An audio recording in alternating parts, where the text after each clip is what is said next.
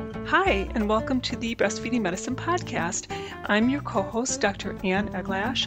I'm a clinical professor in the Department of Family Medicine at the University of Wisconsin School of Medicine and Public Health and a board certified lactation consultant.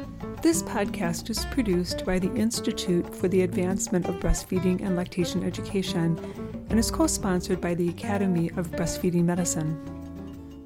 Hi, Karen. How are you? I'm good, Anne. It's so good to hear your voice. It's good to hear from you too. Yeah, it feels like, you know, we're all alone in our homes, but then yet together on Zoom, which is not existence right now. Yeah. Um, yeah. So your family's doing okay? Yeah, we are. We uh we're getting used to this new new situation. Yeah, I think being I think summertime really helps just being able to get out I dread this in, in January we're still inside all the time. Yeah, I was really, really happy when school ended because trying to balance the online school was really hard. I've enjoyed summer. Going back is making me a little nauseous. Yeah, yeah. How are things at the hospital with COVID? Well, um, they're a little better. I think we have um, sort of gotten in the in the swing of things, gotten a, a lot more of our processes down. We have been pretty busy. So, you know, we have more than 10,000 deliveries a year at my hospital. And we've seen a little over 160 moms who have delivered um, who were positive for COVID at the time of delivery.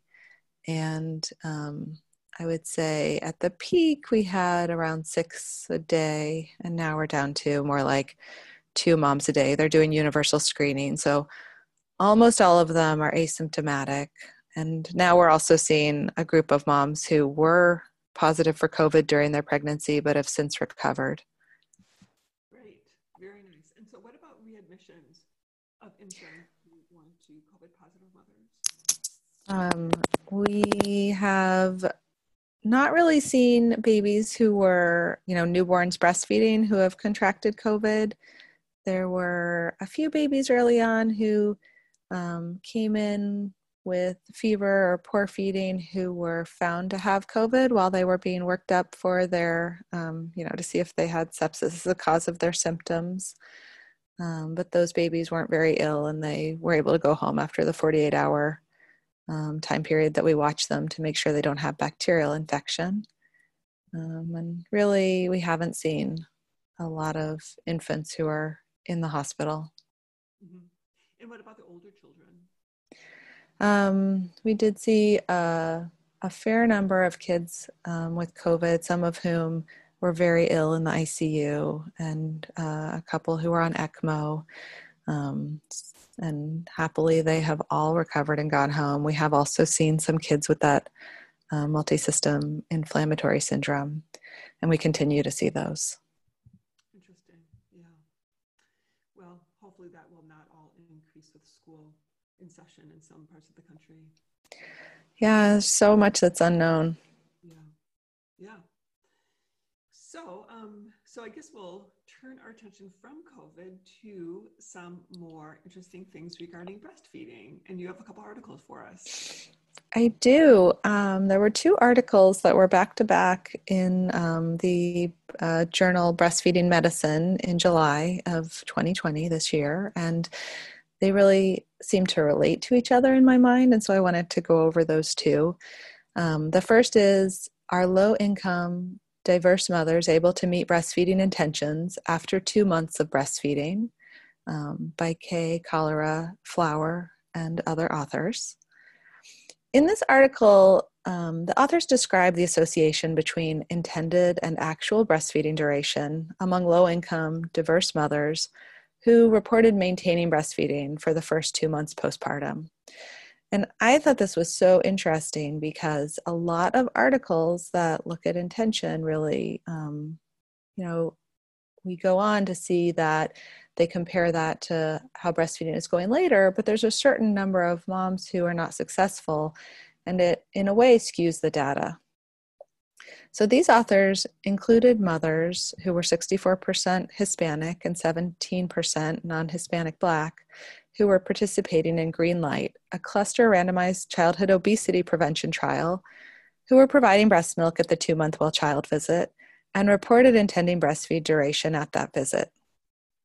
Breastfeeding status was assessed at subsequent well child visits up to 24 months. The authors also compared race, ethnicity, income, receiving WIC benefits, education, age, employment, depression, maternal obesity, um, whether they were born in the US, whether an infant was first born, and um, which study site they were seen at. They discovered that the median intended breastfeeding duration was 11.5 months, and the median actual breastfeeding duration was 8.6 months. They found that 49% met intended breastfeeding duration. Breastfeeding duration differed based on milk type provided at the two month visit, in that mothers who were providing mostly or only breast milk had increased likelihood of meeting breastfeeding, breastfeeding intentions, Regardless of milk type provided at two months, the longer a mother intended to breastfeed, the less likely she was to meet her intentions. And so they concluded that in this diverse sample of women, um, less than half met their intentions despite maintaining breastfeeding for two months. And they said understanding factors that prevent mothers from attaining intended breastfeeding duration is critical to improving outcomes, especially in low income and ethnic minority populations. So when you dig in a little bit deeper, um, the authors remind us that breastfeeding duration has increased in recent years, with 57% of babies born in 2016 breastfeeding at six months and 36% at 12 months. But the rates among non Hispanic Black women are consistently lower, and fewer low income women continue breastfeeding compared with those of higher incomes. Prenatal breastfeeding intentions are strongly associated with breastfeeding duration. However, they can change postnatally, and many mothers who initiate breastfeeding stop earlier than planned, as we all know. Poor initial experiences, particularly in the first two months, are a strong predictor of early breastfeeding cessation.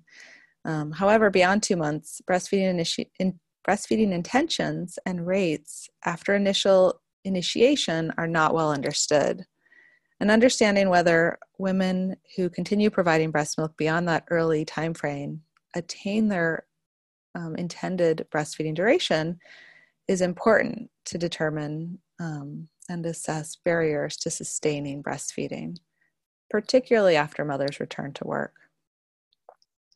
So, when they were examining duration, um, which was the primary outcome measure of the study, they looked at these well child checks, which um, you know, based on the um, AAP and, um, oh gosh, sorry, I lost it there.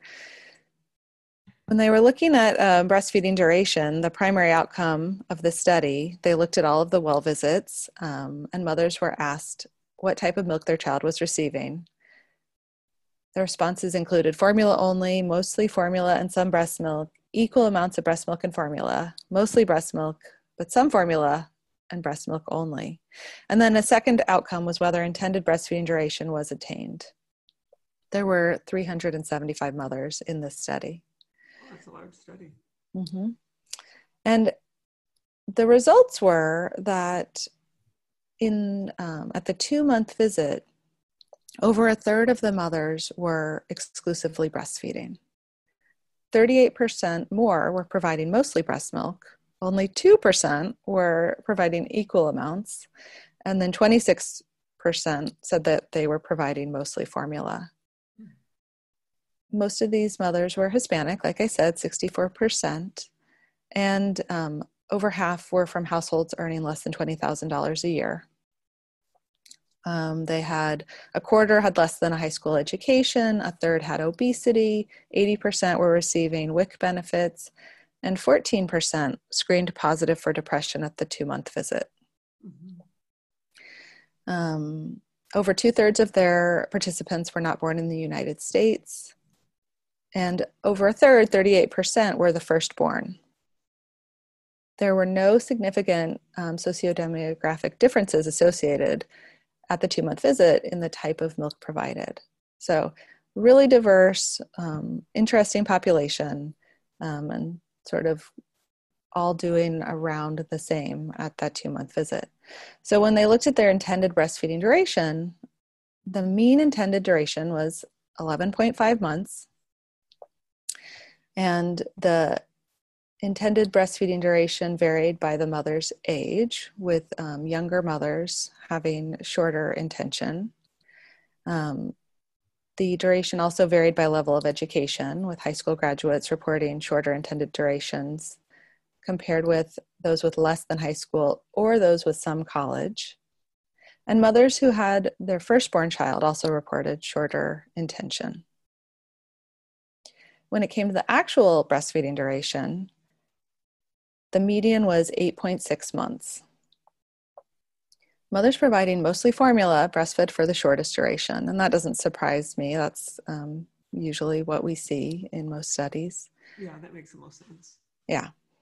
And when we look at intended and actual breastfeeding duration by milk type, this is, I think, it, when I look at a lot of these studies, it's both like, oh, that's interesting. And a lot of times it's like, oh, yeah, that's totally what I see, right? Like, this is not surprising. Yeah. So, mothers providing mostly formula or equal amounts of breast milk and formula reported shorter intended breastfeeding durations.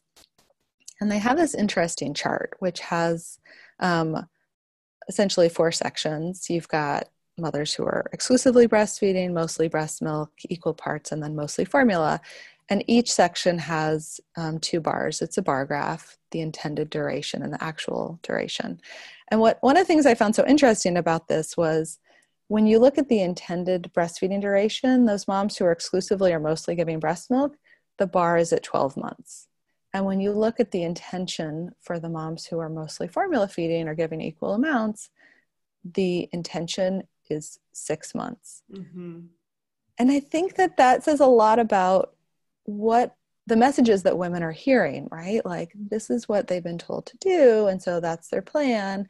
And moms who know that, you know, they're not giving a lot of breast milk aren't going to say, I'm going to breastfeed for 12 months because they don't like it's not going that well i guess it's a chicken and egg question right like partly i find that a lot of patients that i see in clinic when breastfeeding's going really badly they keep adjusting their intention downward like yes i intended to exclus- exclusively breastfeed for 12 months but now i'm pumping drops let's see if i can pump for a month like yeah. trying to you know pull some small win out of what's a really tough situation yeah. Um, so the like I said, the intentions were 12 months and six months, depending on how things were going. And then the actual achieved duration for moms who were exclusively breastfeeding was 11.5 months. Um, for those who are giving most breast, breast milk was a little bit over 10 months. For those giving equal parts breast milk and formula, it was a little over three months. And for those giving mostly formula, it was four months. Mm-hmm. So, about half of the mothers met their breastfeeding intention. And among mothers providing only breast milk at two months, 60% met their intention, compared with 52% of those providing mostly breast milk, and uh, in the 30s for both of the groups that had a lot of formula. In the unadjusted model, the likelihood of meeting breastfeeding intentions decreased depending on the amount of breast milk provided at the first two months. And so the authors point out that despite overcoming the barriers to initiating and maintaining breastfeeding in the early postpartum period, half of the mothers in this group still did not breastfeed as long as they intended. Mm-hmm. In addition, the more breast milk the mother provided at two months, the more likely she was to meet her intentions but still, those who were exclusively breastfeeding, only 60% were able to meet their intention. And um, other studies have demonstrated that when measured prenatally, positive intention and attitude toward breastfeeding is associated with better um, breastfeeding initiation, but few have assessed how intention influences duration, particularly um, past six months and measuring breastfeeding intentions among women who have already established breastfeeding can have more practical experience. And so, one of the things that I thought was really interesting was they went on to say that um, Almo, who um, has done some really interesting studies in this area, highlighted the importance of including initial breastfeeding experiences when assessing maintenance of breastfeeding duration. For women with negative initial experiences with breastfeeding, they are less likely to continue. And in combination with this results shows that mothers with longer postnatal breastfeeding intentions for those mothers, meeting those expectations is more difficult. And they then said, suggesting mothers may need increased support throughout the postpartum period to attain their breastfeeding goals. No, which is like so clearly like that's what we see every day, right? Yeah, and then they say many mothers may not anticipate the challenges associated with sustaining breastfeeding, leaving them ill equipped to overcome them. Yeah. Well, you know, you and I probably, I mean, I hear this all the time. I'm sure you do too. Women say, if only someone had talked about this issue, like the possibility of not having enough milk, I would be, I wouldn't be so, um, you know, I wouldn't have been so blind going into this and not understanding why my baby got readmitted for dehydration. You know, I mean, there's, um, we do talk about, you know, that most women can do well, right? And we assume most women can make sufficient milk. But um, there are so many mountains to climb and so many, like, you know, booby traps, and there's so many issues that come up, and every woman's different that so many women feel frustrated that they did not anticipate these problems. And so it totally revises their uh, their own expectations after you know that for those first couple weeks well, yeah. And so then, you know, the authors go on and they talk about the support needed to sustain breastfeeding comes from many places health providers, family and friends, partners, blah, blah, blah. And then they say social support, an important modifiable factor, could explain mothers' inability to meet expectations. Future studies would benefit from determining the presence of social support and its effects on meeting breastfeeding intentions. And this is where I lost my mind because mm. I was like, moms who have succeeded in breastfeeding for two months, meaning those ones who were exclusively breastfeeding or were mostly breastfeeding, the difference, I think, I mean, this is just my clinical experience between the 60% that met their intention and those that did not, is not social support. There are factors that determine whether or not moms wean early later on and it you know partly has to do with return to work but a lot of those people that wean early it's really because if they've already succeeded past two months they've probably had most of the early pain problems resolved yeah. later on they struggle with supply or yeah they hit a bump in the road that they weren't expecting and there are so many i mean i have patients come to my breastfeeding clinic who are nine have nine month old babies who never had a problem and then they got you know bit and they have a wound that won't heal or then they got um, the baby yanked because they wanted more flow and caused a, a bleb and then that you know caused intense pain and then so there are like all these little medical things that happen later that yeah. they anybody who comes to see me has probably gone somewhere else first and they went and they found people who didn't know what to do. Yeah. Yeah. So what you're saying is that these these are problems that go beyond social support. Yes that is what i'm saying. I'm saying yeah. there are medical problems who which are not being addressed in our system. And so yeah. suggesting that it's a problem with intention or social support really i think is abdicating responsibility of the healthcare system to look at why women who, you know, wanted to breastfeed a year aren't making it there in yeah. large numbers. Yeah. And I think, well, you know, the, the infant feeding two study, one of those um, looked at reasons for um, weaning early and a low milk supply is, you know, a really top, a top one. And I think there are some, there are some social issues connected with low milk supply though. There are the issues of like, you know, the partner not wanting mom to feed in public um, or, um, you know, not having financial resources to get a really decent pump. Like I had a mom like that recently. She couldn't afford a pump and she went back to work. So she thought that she could get by with, you know, 12 hours of um, working without a pump and could just come home and just nurse for the next 12 hours. I don't think I'd call that social support though. I mean, that's that's a system problem. But when I think of social support in the way that I think that was more like the mom's circle, right? Like her family and friends and Oh, yeah. But I think part of it is like I think what happened for her is like her partner chose the pump and it chose a pump that was really lousy. Uh, how much say over it and it wasn't what she wanted and it didn't work right and then didn't and then like her partner didn't help to troubleshoot it to figure out like what's wrong with the pump. And so you know there so there's and then lack of education right? So not understanding like the fact that if you go for 12 hours you're going to drop your supply. Oh yeah. I mean that to me is the biggest thing that I see with people who have struggled and struggled. And so, you know, I think in addition to saying people's intention was for six months or 12 months, there are people who had a like strong intention and there are people who had a weaker intention, right? Like, I really want to breastfeed versus, eh, I'll try. Mm-hmm. And I think there are people who, you know, they, they tried and tried and tried and they did various things.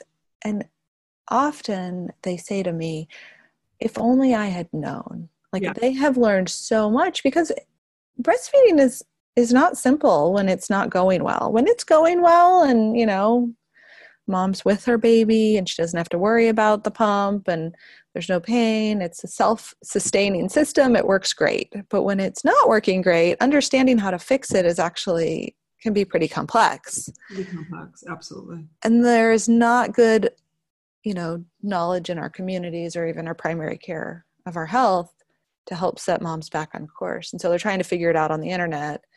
And then, you know, things didn't go that well. And often I have this conversation with moms, um, and this will lead us into our next article, which is perfect, which is you have learned so many things. When you have another baby, things will be different because yeah. you know where those booby tra- traps are and you're not going to fall into them again exactly and this is where i think sometimes like the maternal education and financial resources um, lead to that difference in breastfeeding duration because a woman who has more money can find a private lactation consultant she maybe is more able if she's more highly educated to surf the internet um, someone who may have a little more time because of the because she's not uh, working on the clock to check in on her Facebook social support group um, to get some ideas.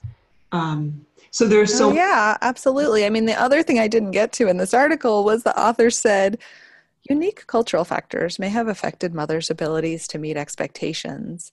As over three quarters of the mothers in the study were Hispanic or non Hispanic Black, and many were born in the United States, were not born in the United States, and nearly half spoke primarily Spanish culturally specific factors that may affect breastfeeding among racial ethnic minority women include acculturation, literacy, cultural acceptance, support. And they talk a little bit about the idea that, and this is a thing we talk about a lot in the United States, um, our Hispanic populations are more likely to um, dual feed and start, you know, early formula supplementation.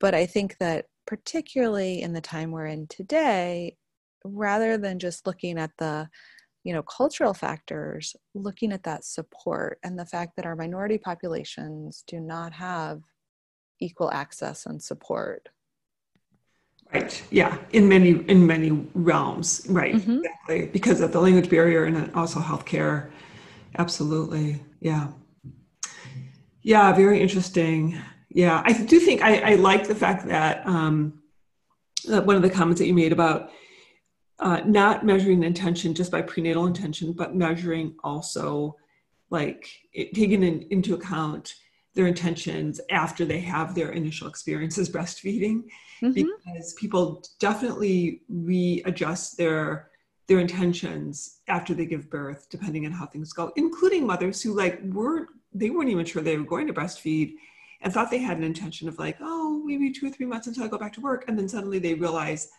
this baby loves to feed and this is super easy and I don't have to clean bottles and this is great and I'm just going to keep doing this. Because absolutely. Yeah right. Yeah.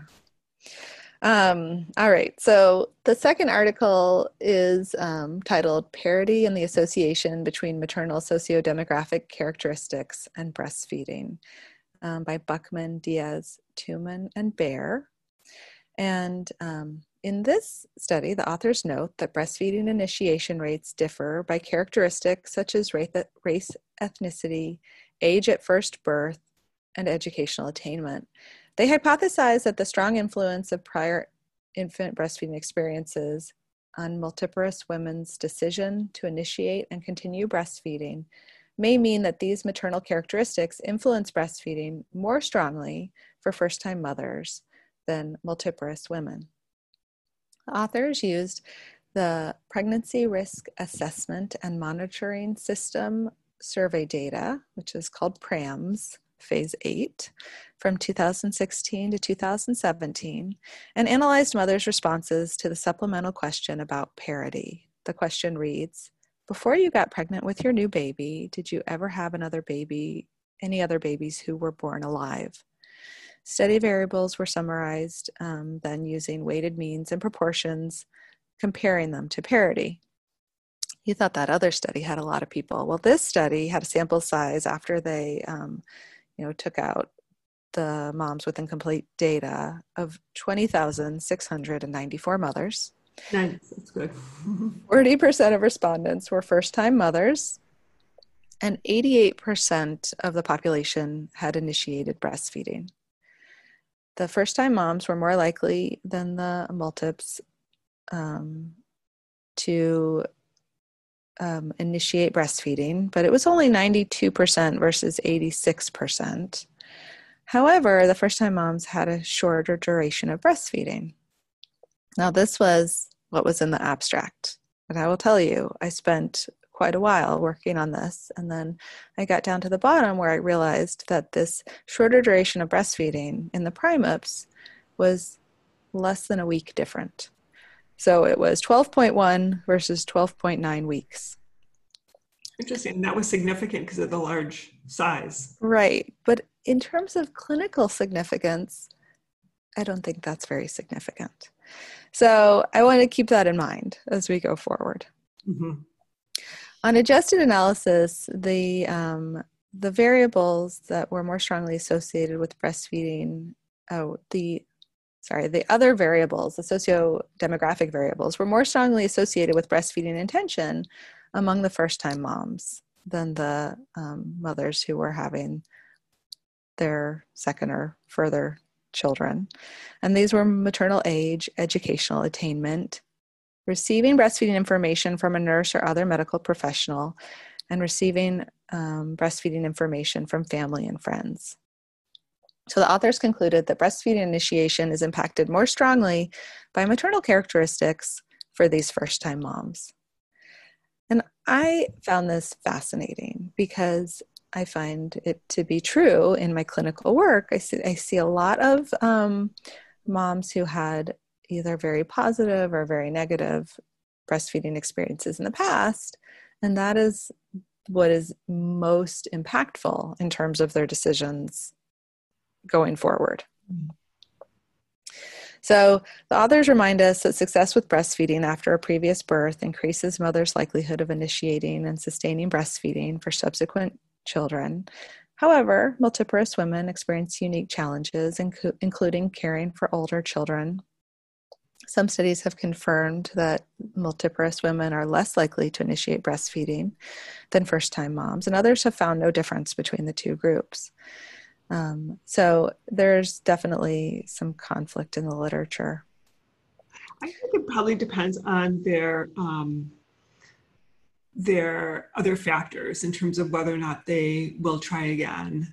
You know, in other words, if a multiparous woman has a bad experience the first time, women who probably have higher education and more resourceful will seek out uh, an antenatal lactation visit to understand what happened, what's going to happen next time, versus those who maybe were shell shocked, didn't have enough support, had a horrible experience, like a uh, you know, readmission for sepsis and a terrible abscess and, you know, like something, you know, terrible. Um, and then they're just like, oh no, I'm not doing that again. They have some PTSD from that. So I, I don't know. I think it depends on so many different factors because I tend to see so many women in my practice who, not just my breastfeeding medicine practice, but my regular family medicine practice who had trouble initially. And they're like, okay, I'm going to try again. I feel like I'm so much more educated. I understand things that I maybe could do better next time. Um, I'm not going to give a bottle early. I'm going to pump early, you know. Like, yeah, no, absolutely. But, yeah. and those are your patients. And yeah, they are impacted by a physician who says it could be oh, different this time. Yeah, that's true. Right. You're correct. Yes. And, and so I find that all the time, like so, so, so many of my patients, when I was in general peds practice, I just would often meet people who were coming to see me with their two year old who just happened to be obviously pregnant. And I would be like, oh, and, and, you know, I moved around a lot. So I didn't usually know my patients for many years. I frequently hadn't taken care of them when they breastfed their first child. I'd be like, oh, you know, how did breastfeeding go with your first child? And they would be like, bad. I'd be like, um, well, tell me about it. And, you know, did you know that we could blah, blah, blah. And I would have such a wonderful experience when I supported them with breastfeeding and they were like, it was so different, it went great, as opposed to those moms who encounter a healthcare provider who, you know, maybe they don't even think breastfeeding didn't go that great. Like they sort of weaned around four months because they, you know, things were not going so great. And then somebody's like, okay, doesn't even ask them how they're going to feed their next child. Right, right. Yeah, I do think um, more and more studies are showing the importance of support from their healthcare provider, from a nurse in the office, or even the medical assistant, the physician, that they seem to care. And, um, you know, I think if they recognize that the healthcare provider sees this as valuable and that this is important for the health of their infant, and even though they're probably not talking to the mother about the, her own health, which of course is very important, um, that may, you know, I, I totally understand how that can make a difference. We definitely need to get, like, everyone needs to own this, right? We all need to own it. Um, it shouldn't be shoved off to the community lactation consultant or to the La Leche League. And obviously, they, they're there for support, but healthcare providers need to be involved as well, for sure. Absolutely. Yeah. Um, anyway, I think for those people who are interested in this study, there's a lot in the discussion about um, receive like one of the things you were just mentioning it's a the association between receiving breastfeeding information from nurses midwives or lactation consultants remain the strongest predictor of breastfeeding initiation among multiparous, even though association was weaker among first time moms. And that indicates an opportunity to optimize this communication. And that association was even stronger than um, information given by physicians to that group. Mm-hmm. Um, and they hypothesized that, you know, this may have to do with the time that was spent and the, you know, knowledge that was given from those people who were focused on that. So I would say that I think there's a fair amount, I think there's a difference in trust, quite honestly. Like, I think people have a sense that healthcare providers withhold information. So, um, and so I don't know if you've ever had this experience. This happens a lot in like adult medicine where the medical assistant or the nurse will come in and um, help you know help the person in the room like take their blood pressure and their pulse and then say oh your blood pressure is kind of low today. You feel okay? And their blood pressure may be normal like 90 over 60 you know which is normal for a young healthy person. And they'll be like yeah i feel okay. And then they're like okay. And then they leave the room and the doctor comes in and the patient says oh is my blood pressure low? And the doctor's like no your blood pressure is great. And then they're like hmm. And they always have that said that their blood pressure was low. And then they're worried that the doctor's like not paying any attention to it or not like you know, doctors can be so cavalier you know? And yeah no for sure. They specifically called out in this that they were like even when doctors had gone over things the patients like didn't like remember it. And it's so interesting yeah, like the yeah, number yeah. of things that we're covering and the things that stand out for us and the way that we highlight those or we don't. Yeah. Um, yeah. So i always so you know we have a strict rule like you know medical assistants cannot make comments about well they're not diagnosticians anyway you know but they well keep- sure. It's like when somebody's doing your ultrasound and they're you yeah. know they're not supposed to tell you what they see while they're doing your ultrasound. Right. If they you know see something giant like first of all she's just going to freak you out. But it's really off-putting to be having somebody who clearly does this every day and has a good clue what they're looking at, be like, oh, I can't tell you anything. Goodbye. Yeah. and having to wait for days. or they furrow their eyebrow and they let me get the doctor, you know, and then, and then and then the doctor looks and goes, well, your primary will get back to you. Yeah. And the patient's freaking out, you know. Yeah, I mean, I had to go for an ultrasound a while ago, and I was just like, the number of things that she was clicking and doing measurements on the screen. I mean, it was like 5,000 shots. I was like, clearly I'm dying. or you have quadruplets. I mean, I think just the, I mean, partly it's just the like the um, hypochondriac doctor inside of me. Oh, absolutely. But we all pick up on those little signals, right? Those little like gestures that that person's doing, um, their level of concern, how they say, oh, okay, well, you're all done now, as opposed to, okay, you're done. Um, they'll call you. okay, wait, wait. I found one of the parts I was looking for. It said, um, of these factors, receiving breastfeeding information from nurses, midwives, or lactation consultants was associated with an eightfold increase in the odds of breastfeeding initiation in first time mothers and a fourfold increase for um, multiparous mothers. Interesting. And so, you know, I think it's just fascinating because it really highlights between these two studies that there's a lot that we don't know. And even if you were to combine the two, right? Like in the in the second study, I was like, oh, if this study was done only looking at moms who had been successful for at least two months, I wonder how the data would be different than looking at all moms and including the ones who, you know, gave up at day three because their nipples were bleeding and they were just not going to continue. Yeah. yeah. Um, so it's really hard for me to understand, and that's why I keep reading all these studies, all of the differences um, in the populations and then you know from what i see when i'm just taking care of one mom and yeah. how we can make the healthcare system better for all the moms. Yes yes. Yeah i think you know i think also there are some definite individual characteristics that mothers have personality wise oh god yes. Yeah that um, you know people who are very very anxious i feel have a harder time um, kind of going to the flow so to speak i yeah i saw this mom on thursday who was really struggling she'd seen like five or six outpatient lactation consultants and she came to see me and she was one of these moms that when she held her baby to nurse, just was in the most awkward position. The baby looked unsettled, she looked uncomfortable. And like, if you just looked at the mouth, the baby's latch looked fine. And she's like, they keep mm-hmm. telling me the latch looks fine, um, but I'm having a lot of pain. And, you know, there's a lot going on, but the level of anxiety that she had about this baby's reflux and she he had to be completely vertical while she was feeding him because she was worried about his reflux and he was like a completely normal fat happy baby who like yeah could not tolerate any amount of crying and i think we really see that in, in every day there's you know my my, my nurse practitioner likes to say they're crying not dying because she's got four kids and like you know babies cry and sometimes we see families are changing the diaper and the baby's screaming and they're everybody's fine. It's going to be done in a second.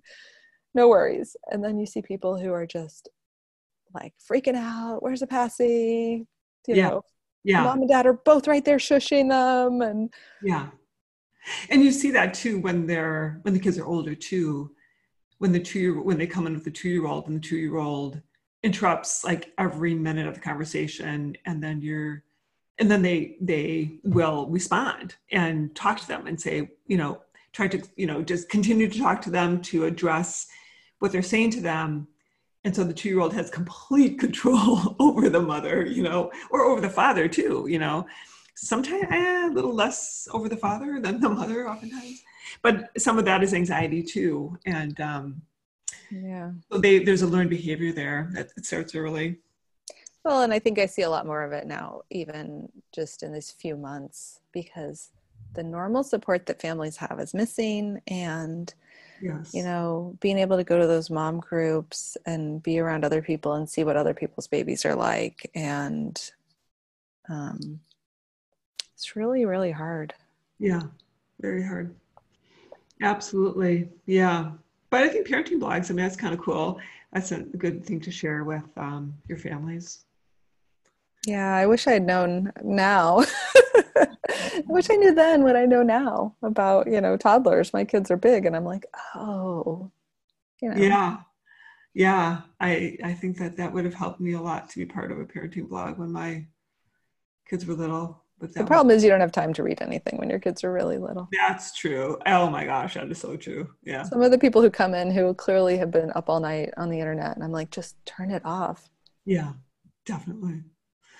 All right. Well, that's interesting. I think um, I think for those of us who are listening, thinking a lot more about intention and support when you see when you're helping mothers um, can maybe give a different light, like a different lens for these people, and trying to understand, you know, what their what their socio what their socioeconomic slash social support slash healthcare support system is like, you know, to to understand, you know, that uh, those factors that's going to lead to lead them to to stay with breastfeeding or quit, and also their just their behavioral characteristics as well. Yeah, complex. All right. Well, Karen, um, it's really great talking to you, and um, I hope things go well for you, uh, for your hospital system, for your family, Oh, same to you. Stay healthy. Yeah, you too. Take care. Bye. For questions regarding this podcast, please contact us through our website at lacted.org. We have other educational projects, including the Clinical Question of the Week, our Little Green Book of Breastfeeding Management for Physicians, and our various educational courses and conferences for physicians and other breastfeeding supporters. If you want to see what we look like, check out our Breastfeeding Medicine podcast Facebook page, where you can post any questions or comments about our podcasts. Thanks for listening, and we'll be back with you in about four weeks.